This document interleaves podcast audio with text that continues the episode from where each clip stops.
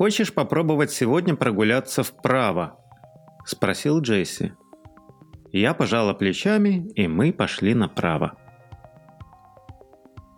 Откровенно говоря, мне не особенно хотелось идти ни направо, ни куда-либо еще, потому что все эти шатания с тростью по улице казались мне бессмысленными, бесцельными и бесполезными.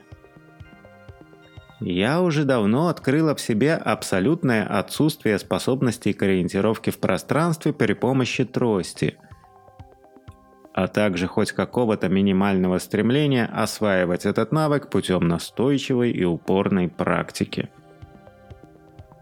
И несмотря на то, что я вроде как и понимала, что неумение ориентироваться в пространстве с помощью трости может стать вопросом жизни и смерти, сложись определенная ситуация.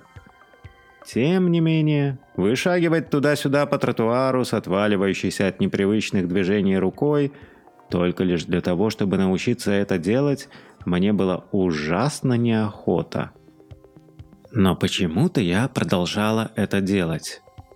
И даже не потому, что уроки уже были оплачены, а скорее для какого-то успокоения совести, что ли. Джесси был моим новым инструктором, сменившим ушедшего на пенсию Стива. Джесси нравился мне значительно больше – потому что он был молодым и намного более энергичным, чем Стив. А главное, в отличие от Стива, он не задавал мне дурацких вопросов, вроде «чему тебя научить?». Будто бы инструктором являлась я, а не он. Из моего дома в подозрительную неизвестность существует только три пути. Налево, направо и через дорогу. Во время предыдущего урока Джесси пытался научить меня переходить дорогу на пешеходном переходе неподалеку от моего дома. Однако, замерив секундомером количество времени, необходимое для того, чтобы перейти дорогу, и количество времени, необходимое для того, чтобы идентифицировать приближающийся по этой дороге транспорт на слух, он заключил, что сохранность моего тела при переходе в этом месте будет значительно больше зависеть от бдительности водителей – и моего личного везения, нежели чем от отточенных навыков ориентировки в пространстве. И я решила, что мне как раз совершенно ни зачем и не надо в тот отрезок Вселенной, пролегающий по другую сторону дороги.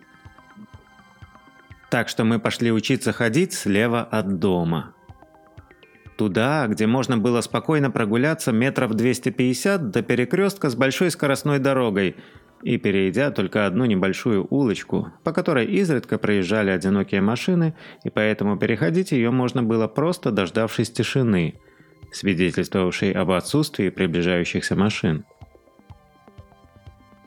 Джесси в прошлый раз предлагал мне пойти прогуляться направо, но я сказала ему, что там живет мерзкая злобная собака, и мне вообще не особенно хочется сталкиваться с ее истерикой. Ну, по крайней мере, точно не сегодня. Может, в следующий раз. Хотя, возможно, она уже выросла с прошлого года и перестала бросаться на прохожих или вообще, к отсутствию моего сожаления, сдохла. Мы медленно брели направо. Меня это тоже, между прочим, бесит, что я хожу как черепаха с этой дурацкой тростью. Пока там ей потрогаешь, пока тут. Свихнуться можно от занудства. И вдруг... Угадайте, что? Ага.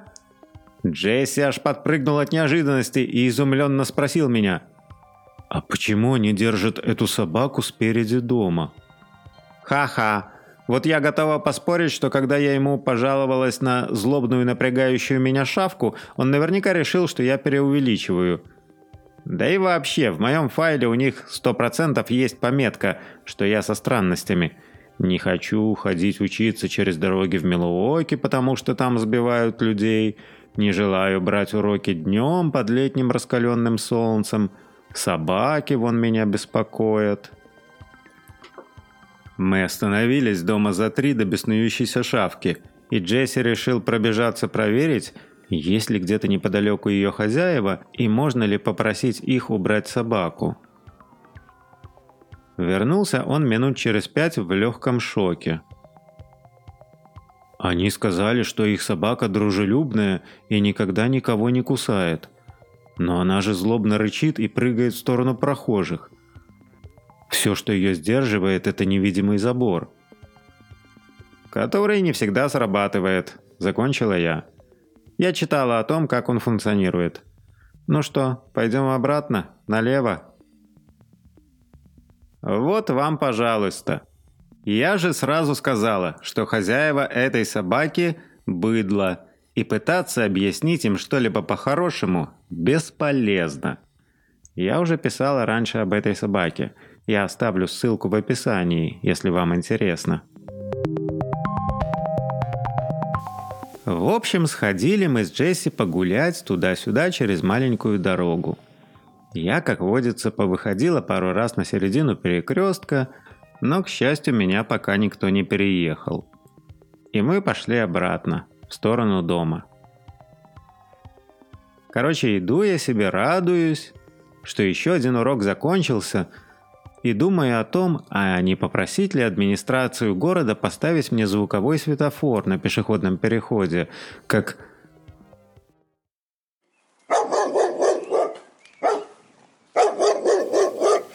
«Собака! Только не пугайся! Она бежит в нашу сторону! Я ее остановлю!» И в следующую секунду я услышала злобное рычание, и меня почти сбила с ног крепкая туша, которую Джесси отчаянно пытался оттянуть от меня за ошейник, стараясь переключить ее внимание на себя. «Иди домой! Я подержу ее, пока ты дойдешь!» «Хорошая мысль!»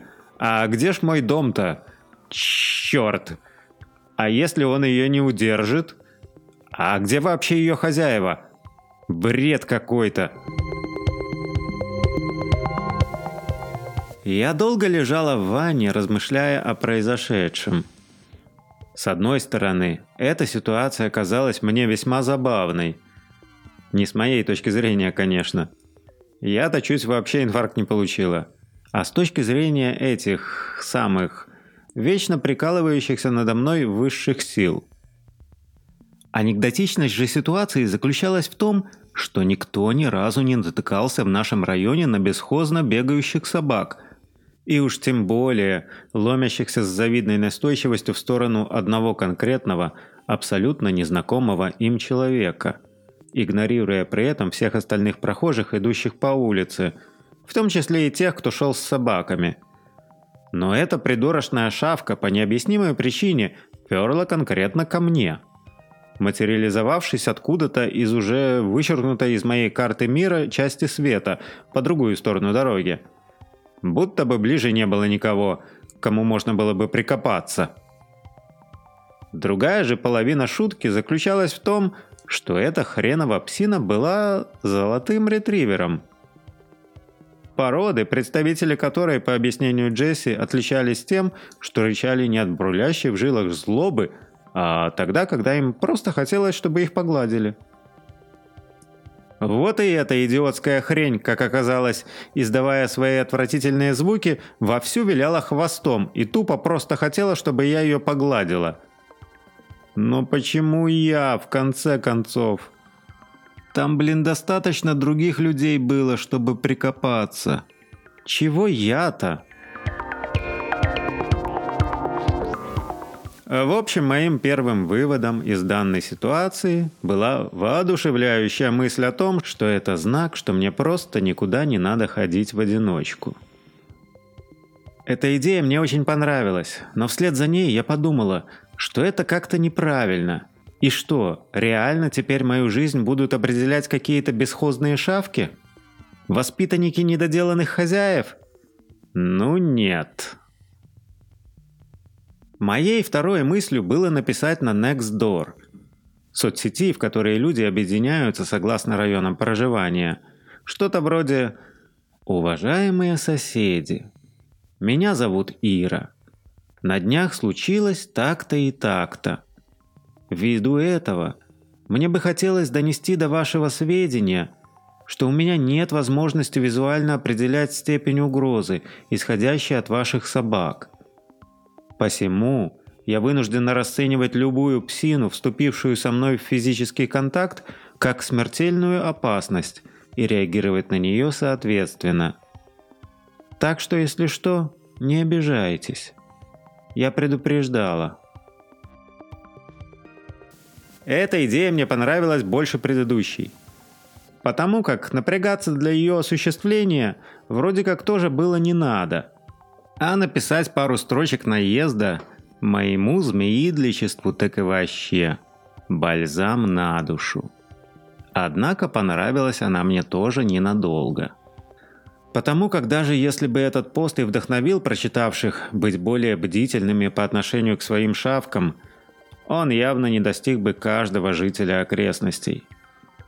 И кроме того, у меня бы тут же образовалась группка почитателей, пишущих что-нибудь вроде «Ишь ты, собачкам она угрожает нашим, злыдня слепая!» Я тебе покажу реагировать соответствующим образом. Да я на тебя специально собаку спущу при встрече. Третью же очередь мне подумалось, что нафига мне самостоятельно сражаться с собаководной общественностью. Для этого наверняка существуют правила, предусмотренные законом, и что пойду-ка я схожу в полицию и настрочу жалобу по поводу напавшей на меня собаки.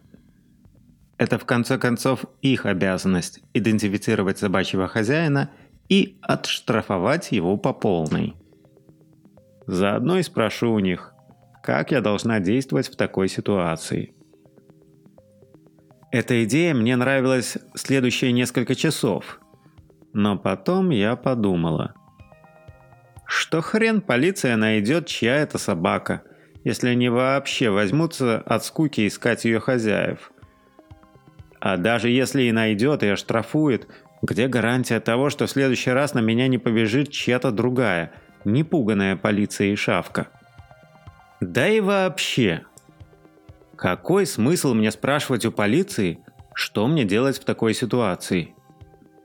Ну как они в принципе могут ответить?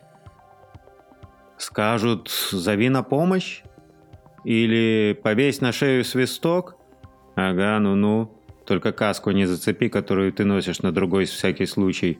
И свисти, если что. Не-а. Мне так тоже не нравится. В общем, решила я, что хватит нянькаться со всякой швалью. Расшаркиваться с обладателями добрых некусающих собак – да-да, простите, я как раз решила не выходить из дома. А то, сами видите, я же вашей собачке не нравлюсь. Вдруг она расстроится. Посижу-ка я лучше дома. Поработаю над собой. Вдруг она снизойдет и изменит свое ко мне отношение. Да и размышлять, выходя на улицу над тем, кто и как привязал сегодня свою собаку, я тоже не намерена. Прокачусь-ка я лучше до оружейного. Благо, разрешение на ношение у меня есть. Еще только шапки мной не командовали. Ага, сейчас. I'm